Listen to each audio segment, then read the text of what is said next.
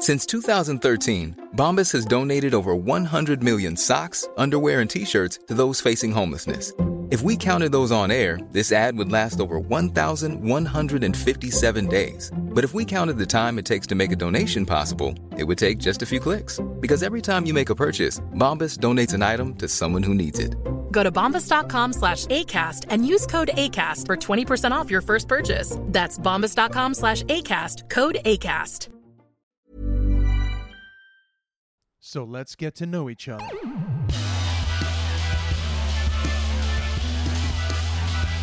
Hello, everyone, and welcome back to the Des Bishop Podcast. Still don't have a name. Might just leave it as the Des Bishop Podcast. Keeps things nice and simple. Uh, this is our second one, although my chat with Lisa was the first one that I actually recorded. And I thought I had had some technical difficulties, but I since sorted it out and found the track that Lisa's voice was on. So, you know, some teething problems, and it's all working out. Uh, I myself am a little stressed because I'm getting ready to go back to Ireland tomorrow, and I'm not that prepared. I have to empty out the apartment that I've been using that was mentioned in the Dan Soder conversation and maybe mentioned again. And then I have to record another interview with Leonard Ouzts, who's also going to Dublin next week. And that will be four chats that I've recorded f- with comedians that are heading over to Dublin, which is great because that's what I wanted to do. That was my motivation to get this party started and share a bit of that New York comedy scene with Irish people, knowing that they'll have a chance to go see those people straight away next week for the Vodafone Comedy Festival, which starts on Thursday. I'm there myself Thursday, Friday, Saturday, and then I'm in Cork on Sunday night uh, with an extra Grey Matters tour, and then I'm off to the Edinburgh Fringe. I have nothing else to say really on my own. I'm just knee deep in washing sheets and preparing things. I have renters coming into one house, and yet I was subletting an apartment, so I'm just I'm just knee deep in all that stuff. Uh, I you know a shout out to all those parents out there that are just organizing this shit day after day, because for me, just organizing my own crap is driving me crazy. So without further ado, please let me introduce Lisa Treyger, awesome comic. Uh, I've really gotten to know her well over the last 12 months, working in the comedy cellar mostly with her, and uh, a gig we did in Caroline's. Cool lady, I have to say. Love hanging out with her. Absolutely filthy. Dirty ass bitch when it comes to her sense of humor, uh, which I like. I hope you like. She certainly didn't hold back in the chat. So, for those that don't like unashamedly comfortable conversations about sex and things like that, probably not the best podcast to listen to. Anyway, enough of me.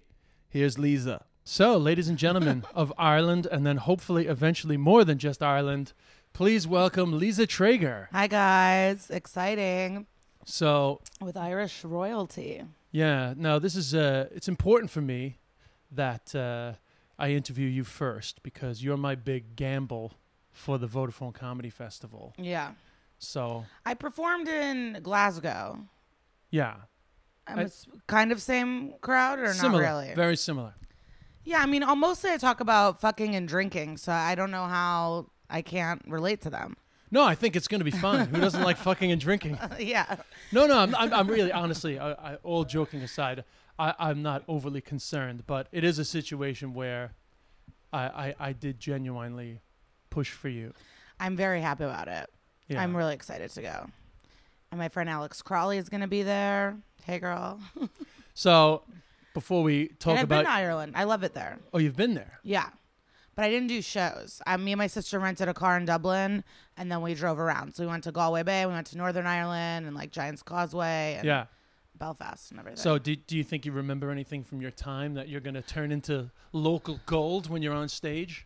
no, because I was alone. So that was sad. Because my sister, I mean, she found out her friend had cancer and she couldn't, she was too sad. So she ditched me, which is fine. Fine. And Sounds like one of my shows. What? It's supposed to be about comedy, ends up being about cancer. Um, so I was alone in Dublin, and there's so much you can do by yourself. I'm not very, I'm not a friendly person, So You're not a friendly person? I am sometimes, but like out strangely alone, no. No.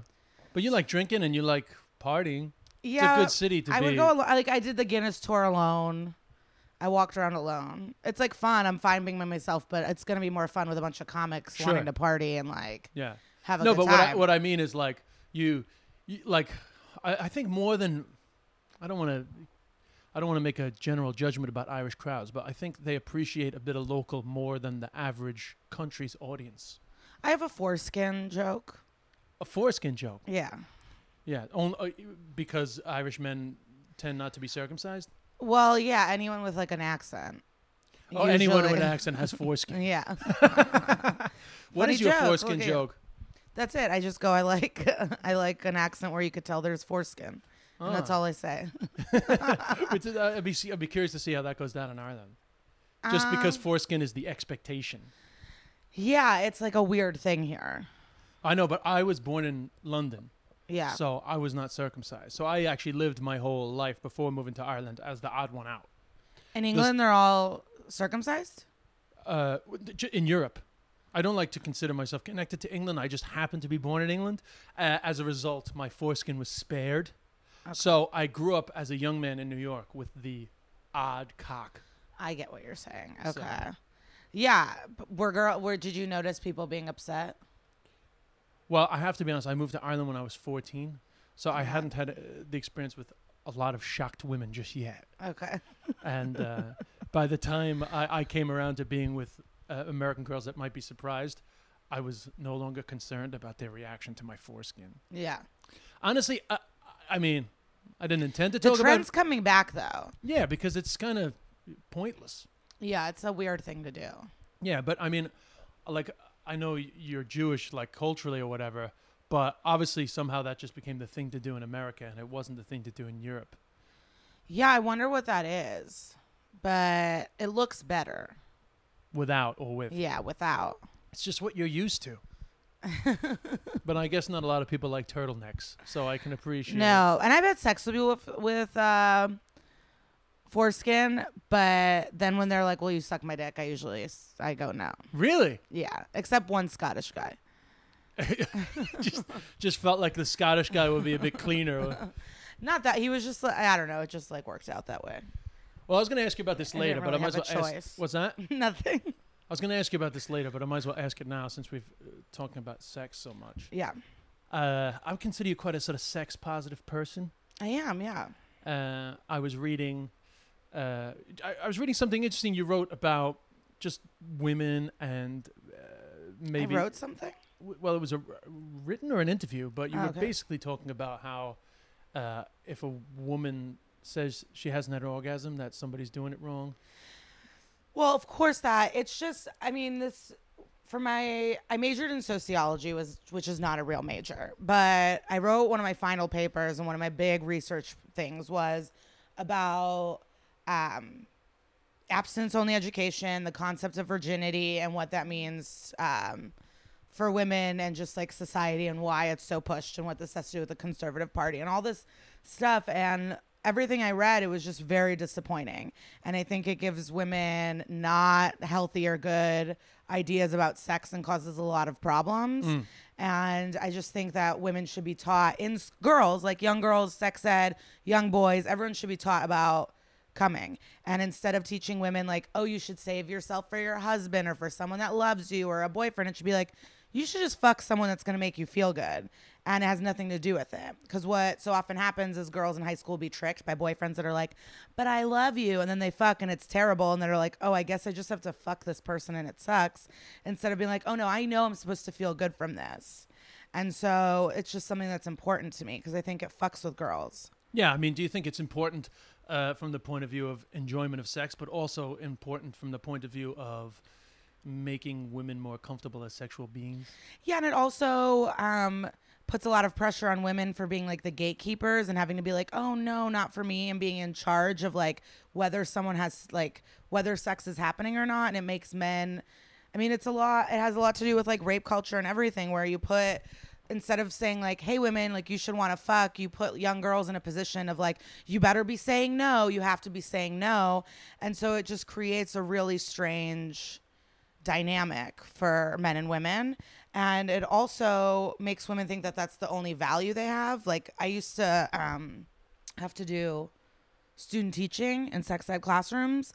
And like, so much of it was taught that the only value girls have is virginity. And like, I, I talk about this in my act, but this woman brought out a rose and started ripping petals off the rose as like that's an example of every guy you fuck and then you're just left with this stem and that's like that's what you want to give to your husband just a thorny stem and i'm like you're telling teenage girls that the only value that they have in this world is their virginity it's like fucked it's But really su- fucked. surely that's the extreme example. Surely that's like it was in chicago public school really Yeah. That that uh, basically some sort of Christian teaching about sexuality. Yeah, but it was Latino. I mean, it's uh, it was a predominantly predominantly Latino like high school, and there was a lot of teen pregnancies. So like, I understand wanting to teach that, but it's still wrong because then you not that not only do you tell women not to fuck, but that their values attached to it. So then when they do fuck, suddenly they're not worth as much. Yeah, well, the reason why I wanted to ask you about it is because that's a huge issue in Ireland around Oh, really? Well, just you know, people. There's, there's been a huge change in my 25 years in Ireland. There's been a huge change to people's attitudes to sex. Yeah. But it certainly came from a place where there was a lot of shame, a Yes. lot. Yeah, Uh, I mean, I, I most old people, Mm. but especially the Catholics.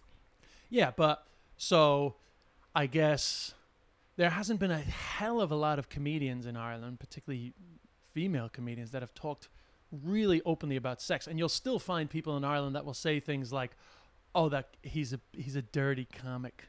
Yeah, Uh, so I was curious. Uh, I'm okay if people think I'm a dirty comic. Yeah, I but do you am. think there's any value in? Uh, or, or do you even care in terms of trying to make people laugh? Are you also trying to make people more comfortable with themselves in terms of this material, or is that something that you were just talking about in an interview? No, I Like mean you don't have like a goal in terms of the type of material you do that try to help women become more comfortable around. Yeah, I do. I want I want girl like if you're on a date and I want girls to turn to their and be like, "Oh yeah, this dude doesn't make me come. Why am I fucking him?" I want I want people to dump people. For sure. Yeah, Or like have better sex that night. yeah. yeah. Because I, I uh, I just and it comes from personal experience. It's not just like all this teaching, all this research. Like I had sex for so long with just like, oh, I guess this is it.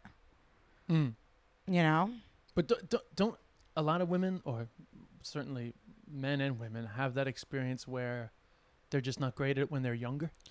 For sure, but wouldn't it be cool if in sex ed they taught boys how to be better at sex and that making a woman comes important?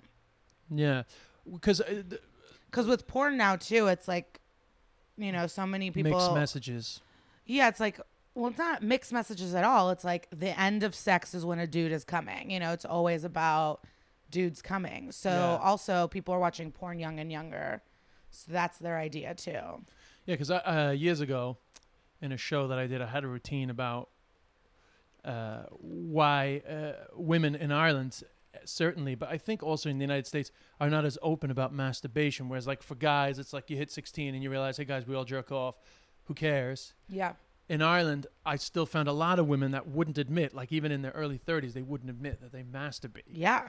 and and I was just doing a routine about like why wouldn't you you know like why would you not figure out what floats your boat and I got real mixed reactions. Like some people love that routine and then other people be like oh my god the masturbation routine came on and my mother was around. It was so embarrassing. You know there was just a, still a huge amount of embarrassment around this concept of female I mean, the thing is, I when I'm with my parents, I don't want to watch weird sex scenes. Yeah. Like I, I, I'm actually very confused when I'm out at shows and there's just families laughing together and like Adele's on stage. Like I just can't. I just can't. yeah It all right well that aside okay parents aside there was still sort of a just a lack of comfortability with female masturbation Uh, Yeah. not amongst everybody but uh, uh, certainly amongst a lot more people than Yeah. the guys. Yes, absolutely. Yeah. Uh, now, in terms of like consent, you know, you sort of t- touched on an area there that I found very interesting lately. That horrible case came out with that kid, uh, Brock. Oh yeah, Um, I forgot his last name. Turner. Brock Turner. And, you know, again, this conversation about consent, and you were talking about women being the gatekeepers. And he, uh, do you, like, I find it really confusing. Like, I would not know what to say to, like, a young man who clearly like the natural role is like I'm the I'm gonna try to get through all the stages of Well, yeah, it makes sex for boys seem like it's like this game that needs to be won, and they have hmm. to trick girls into fucking. When it's like girls should want to fuck, they do, and it's like, but it sets it up in a weird thing where it's like, I mean, I can't imagine wanting to fuck a passed out, blacked out girl. Like that just seems insane to me, and I mean, that seems nuts. But if in your brain you've always been taught that like sex is something that you need to like get, it sets. I mean, I'm, I wouldn't say that like it's innate in all men because obviously not all men would rape, but it is like kind of set up as this thing where Yeah, but I mean, uh, what I, I think it's pretty black and white in terms of what he did. But I also just mean in terms of how do we, how do we make clear, like about what consent is? Because on one level, you're you're saying women get put up as the gatekeepers, but then on another level, it's like you do need to let men know.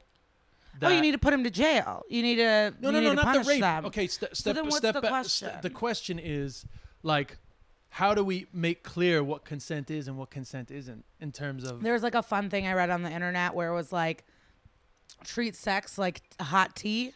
Like if you invited someone over for tea and then suddenly they're like, "Oh, never mind, I don't want tea." You wouldn't force them to drink tea, or if they fell asleep at your house, you wouldn't just pour tea on them. And so use hot tea as the uh, what's it called example yeah, yeah, yeah. to sex, and that's that's yeah, what you and do. just make that clear. Yeah, it's like weird. Even and it's like weird that the discussion is even like a discussion. I was watching a clip and Amber Rose was on some show with Tyrese and Rev Run. And Amber Rose was just like, even if I'm naked laying there and suddenly I go, no, you just have to be like, okay. And Reverend was like, yeah, but if you're presenting yourself a certain way, and it's like, are you fucking retarded? Like, I, it's just, it's ridiculous Right, to yeah. me. It's so ridiculous. It's like this ownership of women and their bodies is really crazy. But yeah, if a girl just changes her mind, or maybe you're bad at sex, maybe they're just like not into it anymore, or they're making out with you and they hate you. Like, why is it always the girl? Like, maybe you suck. Maybe your breath smells and they don't want to. They don't want to have sex with you anymore. Like, Yeah. they're allowed to not want to have sex with you. It's so weird. Hmm. That it, that it's like a complicated thing. Yeah, I just I, it's not complicated at all. It's like, are you a rapist or are you not? Yeah, and you're cool with that. Yeah, that's interesting. I just don't. I don't get it. yeah, that's right. It's it's good to just put it out in those terms because honestly, God, sometimes I get confused myself on like, because I mean I'm a 40 year old guy. It's not an issue for me now. Yeah. You know, like, but and college is fucked and like the thing is i've had an i've had experiences i've talked about this before but like one i had an experience where i was really dr- i had a crush on someone so we were texting for a while but i was wasted and he came over and we had sex and the next time we hung out i was like oh god so blacked out and he was like oh i was sober and the thing is i was texting him i wanted him to come over but it grossed me out that he wanted to fuck someone that was blackout drunk yeah, that you couldn't remember. I mean, I remember, but like, that's weird to me. Like, why do you want to fuck someone that's blacked out? Like, it's Yeah. weird. So then, how do you feel about in Ireland? Somebody came out. Oh, an Irish journalist came out and said, uh, "It's important to talk about rape culture, but it's also important to say to women, you need to be responsible with your drinking." Yeah, but men should not be raping. It's just, it's the same thing of putting pressure on the woman to protect herself from getting raped when men just shouldn't be raping. It's like so weird that it's put on the woman. It's like, yeah, it's my birthday. I want to get fucking wasted. Why can't I get wasted? Or like, yeah. sometimes you dress in a way that you want to have sex with someone, but it doesn't mean you want to get raped. You know, it's these weird things that suddenly you're not allowed to like accidentally drink too much or like drink too much or get blacked out or have like a wild bachelorette party or whatever. Yeah. What is it, a hen party? A hen party. Without the being blamed for it. Cause it is weird. Cause like sometimes when I walk home late at night to the train from the cellar, it's like a 15 minute walk. And I'll I'll think about it and I'll be like, you know what? I'm not a fucking victim. Like I should be able to walk. I'm not scared. Like I'm a human being in this world and I should be able to walk and not be scared of people. And then while I'm walking, I'm like, if I get attacked, the first thing everyone will ask is, why were you walking home at night? Like you can't win. You know, it's like I'm either a victim and I'm living like a victim, or I'm blamed because I was out at night or I was drunk or whatever. Yeah, because I tried to do that myself. I remember when I was a kid, I used to be afraid of walking in the dark, like outside, and I would always think somebody was going to attack me. Mm-hmm. Yeah. Like, of course, it was in my head, right? Uh, So when I hear the way women describe what you just described, I often think you have to remember what it was like then because it's genuinely frightening. Yeah.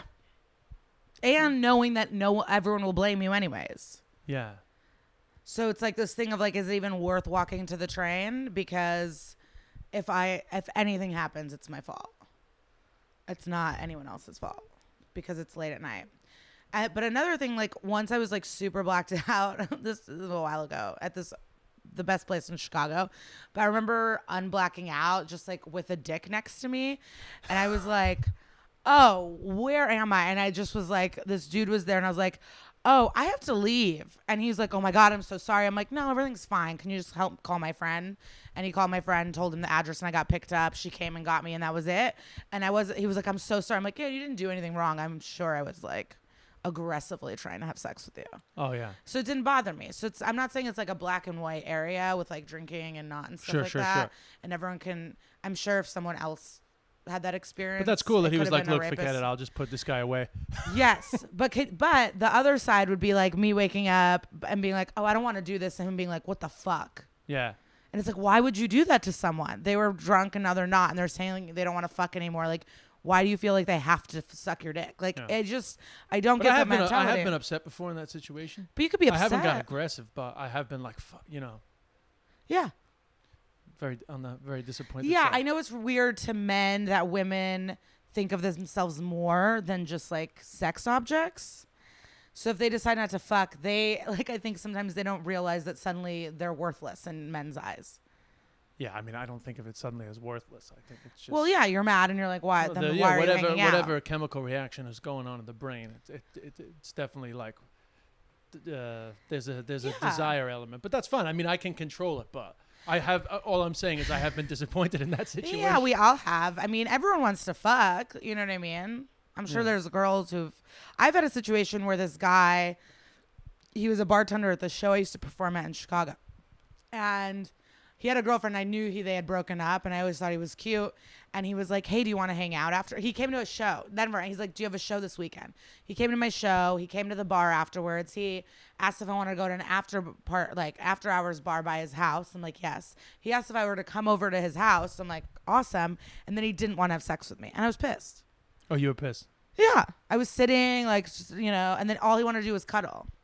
And he was like cuddling me, and he was sleeping, but he wouldn't make out. He wouldn't do anything. He just and That I was some that was some revenge thing he had going on in his head. I don't know if it was revenge though. I think it was like he probably just missed having a girlfriend and needed some Yeah, attention, needed and I was just that person.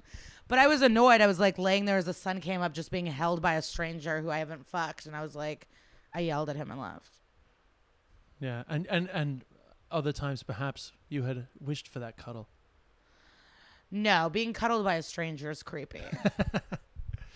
All right, I want to ask you a few other things. Yeah, let's Un- keep it more light. Yeah, let's have it more fun. This is very Uh, serious. No one's gonna come to my show. Oh no, don't worry about that.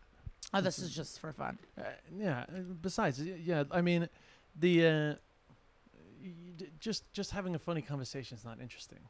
But Okay. th- that area we just discussed is something I'm very curious about, and it doesn't get discussed as much in Ireland. But I want to talk about something else completely. is rape a bit? Because abortion's illegal, right? yes, and th- another law was just voted down. Uh, people who have uh, are carrying a baby with fatal fetal abnormalities are, are still not allowed to have an abortion in Ireland. So that you know, you're coming into a you know, So like, do a lot of people leave Ireland to They get have to leave. abortions? they have to go to Britain. Okay, but they well, can, they can go other places, but they tend to go to Britain. But that's tough for you know a married couple that just die and have a kid, and then suddenly they know that the child is not going to survive when it's born, and they're forced to go through with it if they stay in Ireland. So they have to go to the UK. So UK. it's just like a Catholic thing. yeah, and it's it's in the culture, you know. Uh, it's it's deeply ingrained in people's minds that it's murder. Um, and it's a it's a complicated issue in Ireland. Yeah, That's one of the it's a reasons why I complicated wanted issue here. yeah, but that's one of the reasons why I wanted to talk to you about uh, sex and sexuality because you're very comfortable talking about it, and I can assure you, some people in Ireland would not be. They'll be judging the shit out of you for the conversation judged. that we had. Like when I go to the suburbs, sometimes or like different cities in the middle of the country, people usually don't like me. Hmm. Which is crazy when you think about it, because you go, "Well, it's just sex. Of all the things, of all the horrible things, It's weird. I mean, there's a lot of. It's a very vulnerable thing, and so that's why I, you know, it's like hard to be comfortable with it. So I want to ask you about something else completely. Okay, I can't wait. Uh, well, no, it's just uh, so you're born. Where were you born? In Odessa, so it's it was the former Soviet Union, Russia, but now it's Ukraine. It's on the Black Sea. Yeah. So you you were you were born as a your parents are Russian speakers. Yeah. Yeah, Yeah. And then they came here when you were three, right? yeah. And there was, what what was their reason for emigrating? So we came on religious asylum. So like between like 88 and 92, all, a lot of Russian Jews left. All all of them, like a lot. If you meet a Russian Jew around my age and you ask them like where the, when they came, it was then. It was then. even my sister's 10 years old like most russian jews came when i came there was a bunch of that came in the 70s too but i think they were like richer and smarter but um so we all came and we went through like italy and austria um, through immigration and then it was like i don't know if the jewish organizations in america helped or whatever but when we moved to chicago there was like we had a lot of help from the jewish community And so we had like a volunteer family that helped us like learn about America and While you were I still got in to Europe? go to Jewish school. No, like when we moved. And like um yeah. but can you remember that? Can you you were three, so I remember um preschool for sure. I remember one memory in Italy, but it was just like falling into a fountain um filled with fish. So that's like my first memory. But in America, I don't remember like maybe the first memories of like just getting here and acclimating, but it was pretty traumatic and I remember a lot of like I remember being in preschool for sure. and by the time you were in preschool, had English become the language that you spoke, or you still? I like a- didn't. I don't know. It was Oh, weird. don't- y- I, yeah. it's like I watched TV. I never went to like ESL or anything like that. I just learned in school and watching television. Yeah. But Russian in the house. It was a very confusing time. And I'm trying to talk about it more and more in my stand up. just being like a bilingual child. Not uh, even just bilingual. It's just like my parents are also old. So by the time I, we moved here, my dad was 52 and my mom was 44. So it's like really hard to acclimate to a new country when you're that old. So basically, I had no guidance. That's why I'm like such a free spirit, I think, is because they, They were were just as lost as you. Yes. Yes. So I had so when we were at the banks, I was like six or seven translating for my father. Like we were kind like me and my sister were kind of the gatekeepers of this country and so none of us knew what was going on. Simple things too, like Halloween, like what What's what is- Halloween? yeah. or like I would get invitations from kids at school for birthdays and like we didn't know what RSVP means. You know, just like parent teacher comp the grading system's different school's different and like what they're teaching me is different from what's outside in the world and it was it was a weird way to grow up Yeah. So, do you have any stand-up memories of just the absolute cultural difference between what was going on in your house and other people's houses as you got to know them? oh my god Like anything distinct? Just because you're being raised by, food like i got made fun of my lunches. Yeah, but now looking back it's like my parents gave me the best lunches. Like these kids were eating weird peasant sandwiches and i was having like you were they were having like peanut you butter and jelly, and you were Yeah. bringing like real food, yeah. Borscht. but i was like embarrassed you know? Yeah, Um, the biggest like they didn't understand sleepovers. They didn't understand going to the mall and just wasting money. yeah, They'd be like, "What do you mean you're gonna go to cl- like what? What do you mean? What do you need money for? What do you need to go to the mall for?" They don't understand going to restaurants, going out to eat. I mean, my dad was born in 1938. My mom in 1945. So like, Stalin, coming, all of it. Yeah, they terrible lived through it all. So like, they didn't understand a lot of stuff. Just joy. Like they didn't get it. They didn't get like not. They didn't have a lot of homework. They didn't understand. yeah. So, life was always a struggle for them, Yes. and then they came to America. Did that change? I mean, they still worked really hard. Like they're all retired now, but like, you know, yeah, they worked every. But I think just like a regular amount of work. Yeah, life was easier then, though.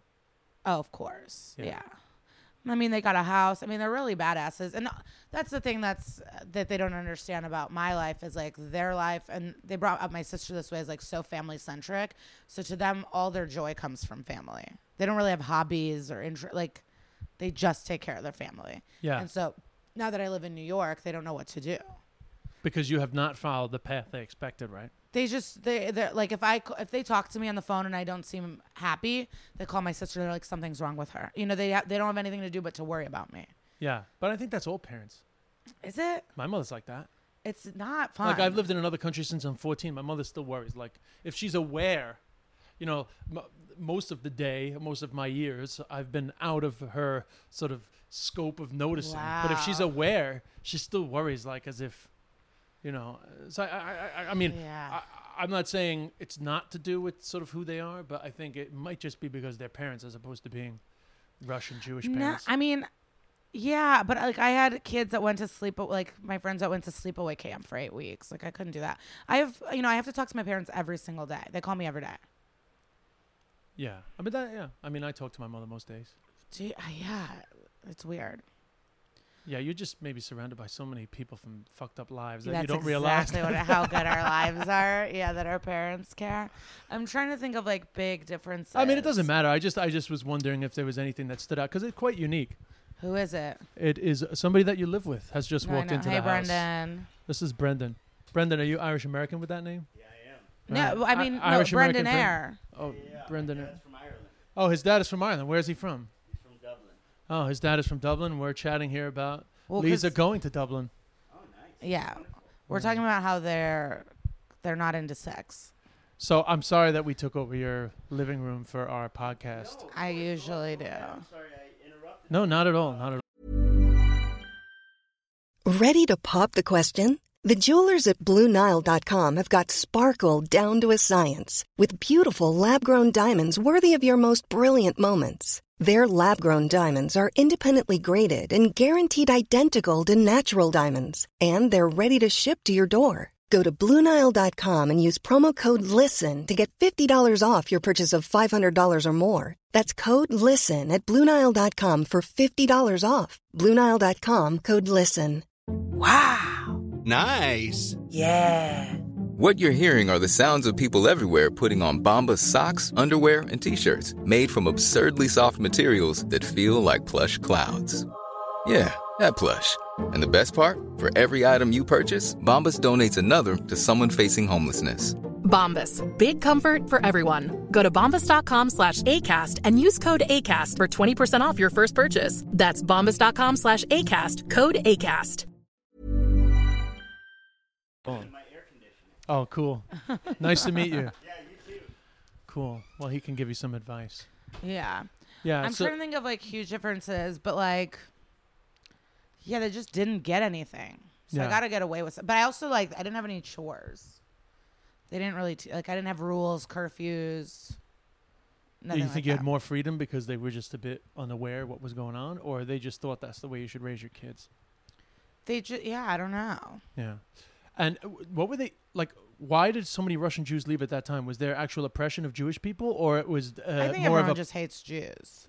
yeah? It was a silent, like the government, you know, like I, I mean, what in history gave you that idea? I'm just kidding. Uh, so, so they came here, and now I haven't had a haircut in New York for 15 years. That wasn't by a Russian Jew. Really? Yeah, they're, th- they've taken over the barber industry. I didn't know that. Oh no, that's that's real. Cool. At- well, yeah, I have a lot of family in Brighton Beach. Oh, you do, right? That's Yeah. why a lot of people went down there. cousins, and I'm go- so thankful my parents didn't go there because they're just living the Russian life, you know. Yeah. Whereas, so so you, I mean, I like.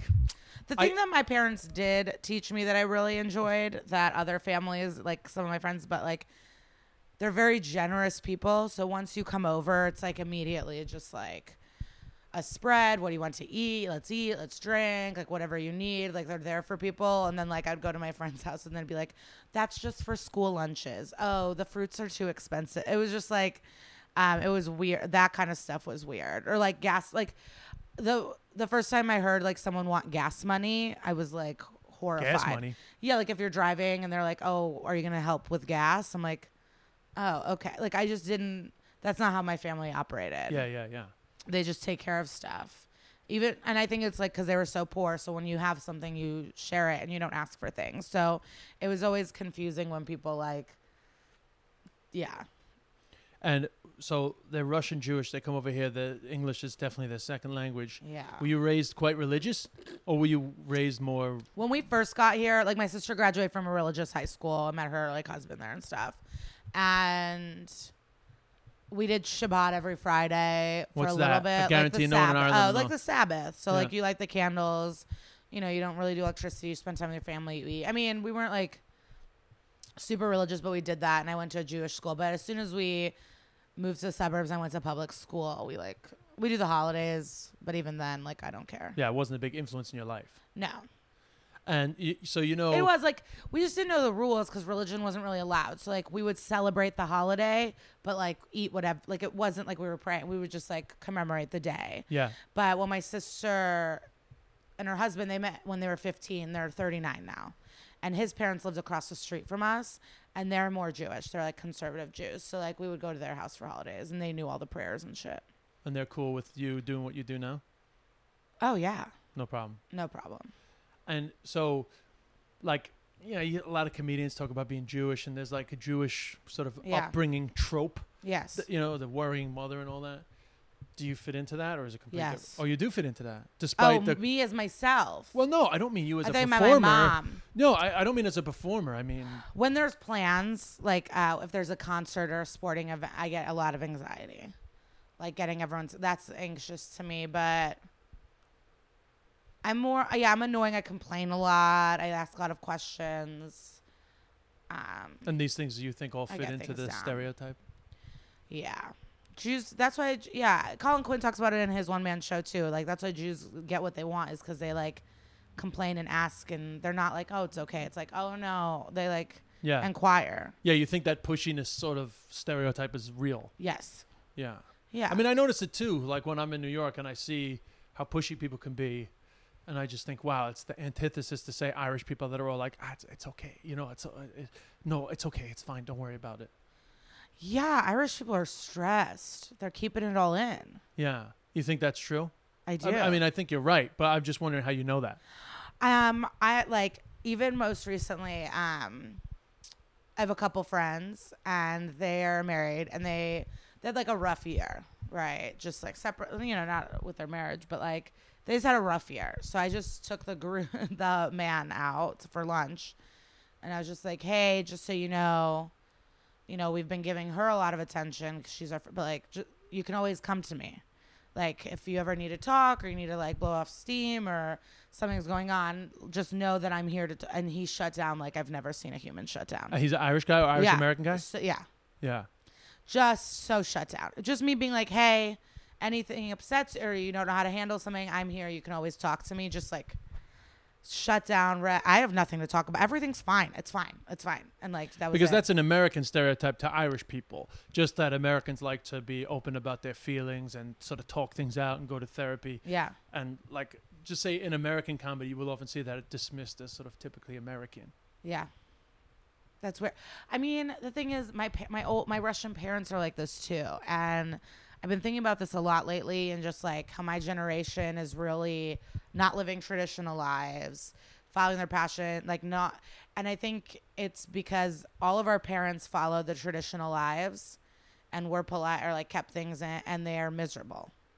Mm. And so all of us are like, yeah, we're not going to do what you guys did because it's miserable. And now we have options. Do, do, do you think they're miserable still, or do you think they've? I would not want. Yeah, Yeah. they're not miserable because they're happy for their kids and grandkids, but like, they just sit at home. Like they're they're not. Yeah, they have a lot of problems. Yeah, and you they never. don't talk about things. It's the same fights over and over. It's just like not good communication. It's very secretive, not trusting of strangers, not a lot of friends. so, do you see yourself as an immigrant, or do you see yourself as like hundred percent American? I'm a little bit of both. Yeah, not that it matters. I'm when I'm curious. like at, when I don't know things, I like to say, "Oh, I'm just an immigrant." Be like, it's just confusing. yeah, you just dismiss. it. You get get yourself out of a jam. yeah, but I'm very American. I think. you ever talk to Eugene Mirman about it, or are you friendly with him? He's not really my. Fr- I don't know. no, I was just cu- I was just curious because he's the only other person I know that's kind of in your situation. No, As in, I've he's a never really Russian. met him. To a degree, he's a Russian immigrant. Yeah, But I haven't heard. Again, I haven't heard him speak so much about it. But I guess it's a a lot of unique. weird superstitions I still follow. There's like, yeah, there's weird things I do that I think have to do with my upbringing. But I'm very American. Like I like going out to eat. I like spending money. Yeah. I'll pay for parking. Now, comedy wise, we, we, we've discussed a number of times just in passing the difference between, like, say, British and European, just like European based comics. And and American comics. Like I know you're obsessed with Dave Attell. Yeah. I think both creatively and perhaps perhaps deeper. Yeah. Uh, have, uh, have you, do you have any European comedy crushes? I, I don't mean I mean uh, creatively creative wise. Are am I supposed to say you? No, you're, I'm just you're curious. Le- you're leaning your head in, like I should be saying. Uh, no, I was not setting it up for me. I just mean, uh, it- you know, it, it has was has there anybody that caught your eye like creatively? I mean, like in terms of being a fan from the other side of the pond. Um, you know, Jimmy Carr was here recently. Yeah. I liked watching him. That was fun. Um, who's the guy? Is it Alan Carr? Or is that The gay guy? he has a talk show Yeah, with chatty three man. people? No, that's Graham Norton. Oh, okay. But they are both. Well, they're both gay and they both have chat shows. Yeah. But Alan Carr's I is like called. that it's called chat shows, oh yeah, what what? talk shows. Oh Sex. yeah, chat, shows. Wow, is see so that much now. There's a better. moment that I forget. Is that every now and then I say things that I don't realize are. Chat shows sounds so much more fun. Yeah. Well, there's, he has, better. they have chat shows. Uh, Alan Carr's is called Chatty Man. Graham Norton's is probably the best. I think of all the Yeah. of all the chat shows on the telly, including Yeah. America. Yes. I think Graham Norton's is American probably the shows are boring now. Yeah. It's boring. Well, maybe it's because, but when I was a kid, I watched all you know all of the late night talk shows, and I loved it, and I love interviewing, and it's so fun. But now I don't know if it's because we're in the industry or because I'm older, but it's not as fun for me because I know it's just people promoting shit and it's all planned, and it's like no, there's no fun. And with Graham Norton's, there's like a element of spice and fun that I enjoy. Yeah, well, because he leaves the people on the couch, which is important, know? yeah. I think that, that means that you can have some fun. And Craig Ferguson, I loved too. He was a great interviewer. He kind of, you made an ugly face. You don't like him. No, no, no. I, I, the, if you saw anything in my face, which it wasn't, I was probably thinking about something else. But you could argue that it's because I also auditioned for that, that show. Oh, that you would he- have been better. I auditioned for what is it called? You'd Uh, have still been on the air, the Late Late Show, No, I didn't audition for his gig. I auditioned for this new thing that he did a pilot for, which is Celebrity Game Show. the yeah. So it's like a real game show, but it also has like a scripted element behind the Oh, scenes. Okay, I auditioned for the the host. you'd be good. Feel the crunch, crunch time. That's what it was called. Now you're ready to feel the crunch. I I I, I remember the audition well. you gotta get a job on TV here in America, right? I gotta. You gotta. It's definitely a goal, Yeah. a basic goal. But uh, yeah, I mean, my American career, uh, we can discuss. it's different. We can discuss another time. I mean, the industry is very different here. Yeah. Mm. People make money faster out there. Yeah, well, I wanted to talk to you about that actually, Yeah. about how just the difference between the American comedy industry and say British Irish comedy industry. Uh, just assuming you're not that familiar with what's going on in Ireland. I'm not, and I, you know, when I was in Glasgow, a lot of people made me laugh, and I had a great time watching comedy, but I don't remember anyone's Yeah. name. But like what I notice here, say coming here after basically my entire career being abroad, I notice the prize is a lot bigger. You know, if you nail it, if you if you win Yeah. uh, a coveted prize, it's huge. Uh, but on the flip side, the the journey to get there seems more cutthroat. Seems to be a lot more comics, less camaraderie uh, amongst comics. Uh, not not so much in the cellar where we have a nice little vibe going, but I just mean in general, it feels like everyone's out for this sort of limited amount of incredible riches. Yeah. Uh, I mean, I'm not exactly sure that's good creatively or bad creatively, but It's definitely a longer journey, and there, I think the because you know I came up with a lot of people in Chicago, and I mean maybe secretly they all hate me, but it seems like we all have each other's back and are rooting for each other and helping each other out, and that's important. And at the cellar, like I do feel camaraderie, but because there's so many, there's so many people I hate or just don't respect, and that's where like the weirdness comes from. There's just so many people yeah, it's hard to want everyone, you know, to want the best for everyone or like to enjoy everyone. yeah. Because I find And especially when you see shady ass behavior, because some people do see this business as cutthroat or like, if they get this, then I can't have that. And it's like, there's enough work for everyone. We're at a Yeah. really, you know what I mean? especially now that there's there's an outlet everywhere you look for your not creativity. only that, it's just like we're not all going to be good at the same thing. We all have different paths, and some people are going to hit sooner or later, or disappear or never disappear, or like be for like everyone has a different journey, and you can't all want the same thing. And people that are cutthroat, it's embarrassing, and I don't. I think it makes their comedy worse. Yeah. So it's kicking off for you now from my sort of. I, I mean, it's funny because I was there the moment that Estee passed you. Were you? Yeah, I remember her handing you the W two. Oh my god, I didn't know that you were there. W nine. Well, how could I have? Yeah, I couldn't. The have known. tax form. Yeah. Uh, because I, I didn't realize you were having a tryout that night, and then. Because I, remember the moment Estee gave me the the tax form, you know, I thought I was like, I didn't realize I accidentally pa- got passed in the cellar, and that I thought I was just going for a spot, Yeah. and then the sort of the momentous passing happened without me realizing that it happened. I didn't know it was a thing because I wasn't living in New York at the time. happened a few years ago. But uh, anyway, I happened to be there for you getting the, uh, and then I read that this was one of your the highlights of your comedy career. Yeah. Uh, it happened around the time that you're getting like a half hour special on Comedy Central. It was the first. It was the same week. So I got passed to the cellar as the same week. I taped my half hour for Comedy Central, and then I quit my day job that week too. So it was just like a huge week. And so it's been like a year and a month since then. Oh, it's only been a year and a month. Yeah. Yeah. So now so that it's been a b- huge year. It's been the year that I've been wanting f- since you know for a long time. Yeah, and did you find after the the half hour comedy special that uh, people were noticing you more, loads of social media stuff? Like, did you all of a sudden feel the excitement of like, wow, my name is getting out there? That doesn't. The thing that not- that I cared about the most, that I noticed the most, is like it's a certain level of like prestige or like something in the community. So now I'm at a point where like if I message any bar show and go, "Can I do a set?" They're like, "Yeah." Boom. Like they're excited to have me versus like having to prove yourself. So Yeah. it just made getting spots easier. Or like if I call any club and I'm I'm like, I need to work something out, they're gonna say yes. So it just gave me an opportunity to do stand up every night, which is what I wanted. yeah. So now that you have the passport, where do you want to go? Where do you what do you mean? Like now that you have this sort of you're you're at a stage now where you, I guess you kind of look to me. I see you're looking around with like quite a lot of opportunity. Mm-hmm. Do you have like a real vision for where you want to go, or are you still at a place where you're figuring out who you are as a performer, figuring out what you want to do? Um, well, it's both. So yeah, I always want to get better. I think I think I want to talk about the difference between like here in America, a lot of the people that a lot of us younger comics look up to, it took them 10, 15, 20 years to hit. And so in all so in my head that's always been the projection. So I've never expected anything because I know it takes 20 years to be good at this. Yeah. And I think the expectations are different across the pond, right? A little Uh, bit. Uh, No, no, no. I, like it depends. It depends what the goal is. You know, like different Mm-hmm. people have different. You, you mean in terms of becoming like the best comic that you can be? Yeah.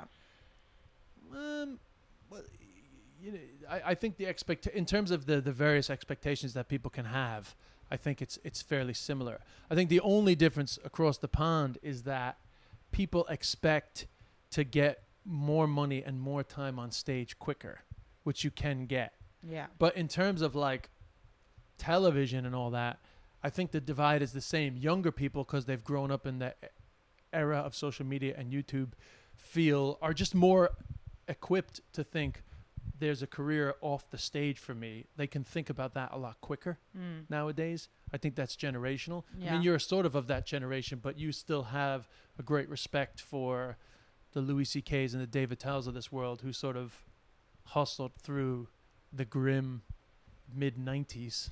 Yeah. But that might be, I mean, they also may be just a product of their time in that Mhm. after that comedy boom of the late 80s, it just, there wasn't a hell of a lot of opportunity Absolutely. which maybe made them better comics. I mean, it doesn't matter. That's like a an intellectual discussion about why they're as good as they are. yeah.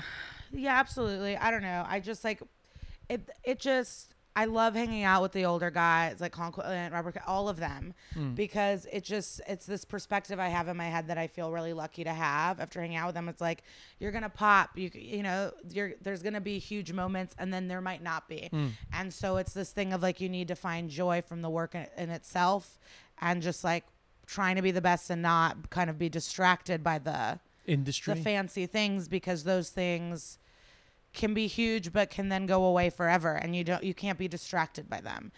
I that's that's the lesson i kind of learned from them. There's people i mean louis ck tells a story um, I forgot where I heard it, but about Chris Rock and when he got fired from SNL, he Louis was saying like he kind of disappeared for four years and no one really knew what was up, and then he came back and headlined Caroline's, and it was like an the an hour they couldn't believe, and they were all like, "Holy shit!" And it's this thing of like, yeah, after you get fired or things don't work out or you're in the bottom, are you gonna be resentful and be angry and be like, "Well, I was famous, Yeah. I but I'm from SNL," or are you gonna fucking get to work and put out good material? out good stuff. And so that's why it's like all this stuff I'm doing is so exciting and I'm so happy and I feel really proud and excited, but like I just don't want to get tricked by it. Yeah. Well, it's easy to get tricked. That's one thing that's definitely different in the United States. They're full of shit here. Like the industry are promise you the sun, moon, and the stars, and then forget about you in five yeah, seconds. every meeting is like you're where you're the best, and Yeah. it's like, all right. I mean, who like you don't even know? It's it is weird. Yeah, you. But it's good to, learn that. I mean, everyone, Yeah. like particularly guys, guys in uh, in Ireland or in the UK that sort of do Montreal or they did did Aspen years ago when it was going, and like all the industry see them and then they get all excited. Like they all come back, and like the funny thing is. Say the Irish media, they love a story about somebody cracking the states, like mm-hmm. like like that somehow is like just an incredible story. So like even like after somebody has a meeting, the Irish media will write a story about like somebody's cracking the states, you know, like and it's all really exciting. And then of course like nothing comes of it. But even in Ireland and in the UK, they know the American industry are full of shit. Yes. But it's just a general positivity that pervades the sort of vernacular here. Yeah, and then like once you realize that the industry are just idiots like the rest of the country, like the rest of the world, you know, like there are people that are great at their job and bad at their job. There's mm. good therapists, good doctors, bad ones, tattoo artists, comedian, everything. So like to trust all industry or like all of a sudden be desperate for any of their attention or anything is ridiculous because they could be bad. You know, like why Yeah. we're it's like but you have to learn these things and like you go to these meetings or you know, you're so desperate for a manager agent and then you get one and you're like, Oh, you're kind of an idiot. I'm better than you. And then you fire them and then you learn like, no, I want someone that's awesome and that I connect with and that's gonna mm. work well. And you have to like learn these things. But you like the game though too, right? I mean, I know you love comedy Yeah. and you love performing, but do you like the game of the industry, the meetings, the trying to make things happen? I mean, happen? I'm made for meetings and lunch. I'm made for lunch meetings. I am. I'm like, I'm really good at chatting and having a good time with people. But as soon as I'm not interested, I really just shut down. yeah. I've I've been at meetings where someone will be like, "Well, you seem pretty bored," and I'm like, "Yeah." this isn't for me or they're like do you have anything for us and i didn't i'm like i don't have i'm not i don't want to tell no i'm not working on anything and then i leave Yeah. but if I if, if it's like a cool place and I want to impress, I'm, yeah, I can chat.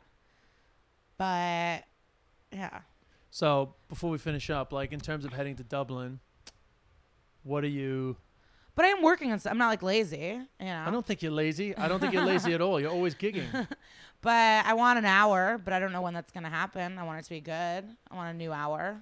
I Yeah, don't. well, that's another big difference. Like people think about that hour as if it's like some uh, un- difficult to a- attain thing. It's not difficult, but after my half hour, I was like, okay, new stuff, new stuff, got to get new stuff. And I just started immediately like writing and being so hard on myself after every set if I wasn't doing enough new. And I was like putting all this pressure on myself. And then it hit me where I was like, oh yeah, this is fun. All I've ever done was have fun. Like, why am I stressing? No one's waiting for my hour. No one knows who the fuck I am. Go have fun and do stand up and don't worry about anything. Yeah. And then I've been having fun again. And now I have like a new But 40. bit, and the bits that existed get better anyway. yes. You know, it's a pity to leave them too soon. Yeah, absolutely. I'm always telling people that. Like, it's like you think you need this brand new bit. It's like keep doing the other bit, see where it goes. Absolutely. And I'm having just like a fun time doing stand up and then I'm creating a show. You're writing a show. Oh, you're writing a stand-up show. No, I have um, a single cam like show that I'm writing with my friend Prescott and our manager Sam. And it's we've been working on it for a year and a half, All right. maybe two years. And then I have this other show. Me and my friend were like ready to pitch a non-scripted, sizzle ready, treatment, re- everything ready, and she got a writing job, so Oh. it's on the back burner. I But heard, I heard you mention how much she's getting too. Good for her. Yeah, she's killing it. She's really good and talented. And so then it's like, that's fine too. You know what I mean? Yeah. Well, you get to go to Dublin. I get to go to Dublin. I can't believe. Yeah, this summer is so fun, and I'm going to Dublin straight from Montreal. So I'm really like living like the dream life.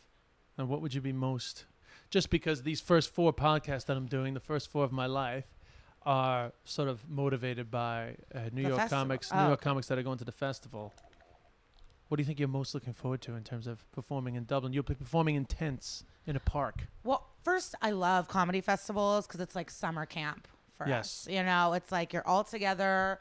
No one's gonna get it. Like it's just a fun time to meet people, hang out, and party. So like I just love hanging out with comics that you don't get to see. So fest to me is just like fun. Um, I also cannot wait to drink all the Guinness, and I want to sit in bars where they play music. You know, Uh, mu- what, what music? What is, what is that? but like what is it you, called? you mean traditional Irish music? Yeah, yeah, yeah. Oh yeah. Well, that's quite touristy. It is, But that's okay. But I don't mind. You don't I- mind. You don't I mind being love that tourist. No, because I love it. I mean, um, yeah, when when they're just like sitting at a table playing music and I get to listen, yeah, that's what I want. You want I'm not that. gonna do that here, so it's like, yeah, Yeah. I'm gonna do that in Ireland. I don't need to go to Temple Bar. You know, I'm not like. yeah, you don't need to go to like super tourist center. yeah, Well, we'll try to find you like a good genuine one. I want to eat a lot of seafood. Oh, all right. Yeah, I like the fish and chips. call. I like mussels. I like the seafood soups Yes, seafood chowder. We Yeah. don't say clam chowder. We say seafood chowder. because there's more in it. I yeah, I love You all love that. all that. Um, I kind of want to hook up this time, so I'd like you want to get a little foreskin going? Yes. um, so that is a goal. I definitely want to try to have sex while I'm there. And I want to just have good shows. I want Yeah. people to laugh. I want to do a good job. I want to connect with the audiences and like do good. Yeah. And I want like I remember in Glasgow I kept saying trail mix. And like no one no one Nobody was knew what you laughing, but it was like talking this funny part and I was like, What's going on? And they're like, No one knows what you're talking about. So Yeah, what do we- I don't know what they call trail mix in Ireland. you know, like well, we have them. We have Yeah, them, of course. but I guess they're just not called trail mix. Yeah, it's just like little things, but I'm excited to connect, and I want to. I want to know that like my comedy is something that just like being a person, no matter where you are, you can relate and laugh. Yeah, I mean, it's definitely a great comedy exercise. I mean, you've done it before, but it's always a great comedy exercise to take your comedy to a complete other culture Yeah. and see what translates yeah, uh, and see what you need to change uh, Yeah. and see if the Irish find you too filthy. I mean, I don't think they, They will, but I am too filthy. The one thing I do I do say is like I'm being 100% honest. Like everything I talk about, like I don't sit in a coffee shop writing jokes. Like that's not really my style. It's like I live my life. I talk with friends. Hmm. I read articles, I read books. I watch TV. I just think it's like people's experiences when I'm with the girl. but Irish people love that the most. That's what I'm saying. So it's like dirty, but it's all coming from just like a very real place. You're a And pig. Is that what you're saying? I am gross. I'm just, I mean, I'm kidding. I mean, I cleaned know my you room for you to come here, and like, it's you're it's still messy. Oh, I'm a slob. I'm not going to judge. Are you really? Oh yeah, I found this to be very tidy. I'm a pig. I'm a slob. I would never have expected that with the You how don't well know you anything dress. about me. But you dress well, and it's you know you it's like Those are the things that hang. The But rest hang is all up. over the floor. Yeah, it was weird that I you came here and not the other way around. So Oh, I would. Ne- well, actually, um, somebody else is coming to the apartment, and I will clean it. But uh, that apartment that I have is currently like a bomb hit. I'm a That's so slob, but that's that's that's that's part of who I am. I just feel like if I'm being honest, there's no way another person hasn't experienced it or felt that way. Mm, I agree. And if they don't want to laugh, that's fine. But like, there's no way you haven't. Mm. Well, that's Well, great. especially when it's like a good joke and like it's just like about cum or something, and then people are quiet, and it's like, really? Like I just like it bothers me. But I know there's more to your act than just come. Yeah, of course. Yeah. It just brings me the most amount of joy. I just Both like on being stage. gross. oh, you like being gross. yeah, it makes me laugh. Like I think it's funny. I don't know. I do think it's funny. But one day, I mean, we're all evolving, and one day I do hope to have, you know, a nice Edinburgh hour about yeah, my family. Edinburgh Hour with a theme about your family, about the struggles of coming from another country at the age of three. yeah. Yeah. Uh, actually, uh, do you? How's your Russian now? It's I speak like a maybe a sixth grader, Oh, right. maybe a fifth grader. Do you speak English or Russian with your fa- with your parents? Russian, but th- it sucks. It's gotten way way worse, and their English has gotten worse because they're both not working. They're retired now, Okay. and so like their English is worse, my Russian's worse, and we have a very hard time communicating. It's really sad, to be honest. Yeah. There's just some things I can't get across, and by the time I do, it's not even interesting anymore. But um, I wish I had more Russian friends here to talk to in Russian to strengthen Well, it. you could go down to Brighton Beach, or you could just go to like a barber shop for a haircut because they are all Russian. That's a new thing. I didn't really realize that. I have encountered so many Russian Jews in the last year and a half in barbershops. I haven't had my hair cut by a non-Russian Jew for a year and a half, Wow. other than Irish haircuts when I'm back in Ireland. And are they nice? They're all great. They're all really interesting. Uh, they all tend to be soccer fans, so we tend to talk about soccer.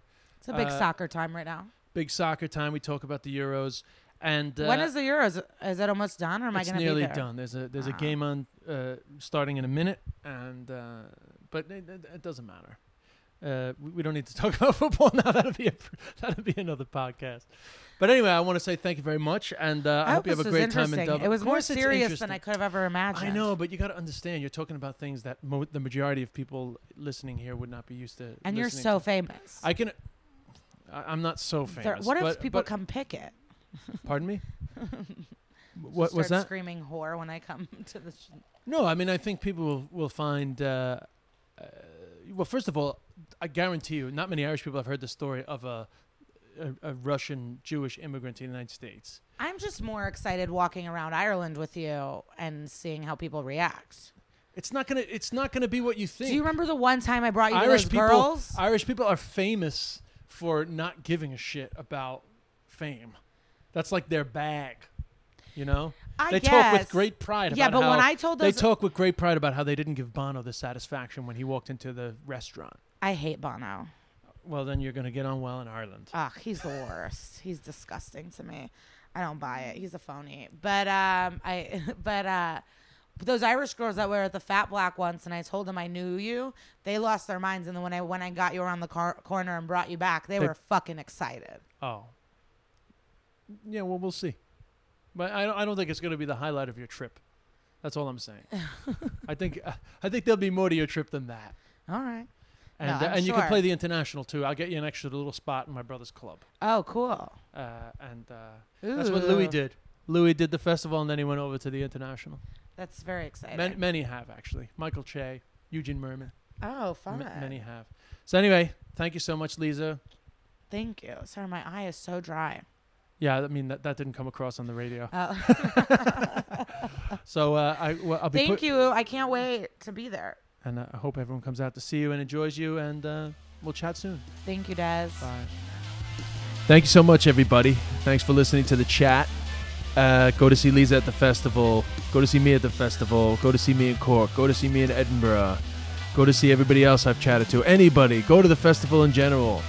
And um, what else do I need to say? Oh, this track that I've been using on the podcast is called New Dawn by Melty Brains. Uh, I say Melty Brains because they're, they're Melty Brains with a question mark, and they're a great band and a great bunch of guys. Look them up um, on SoundCloud or on iTunes or on Apple Music or Spotify, wherever you wherever you get your music nowadays. Check them out. Melty Brains, great, great band. So thank you. We'll see you the next time. Spread the word about the podcast and uh, keep coming back like an AA meeting. Peace.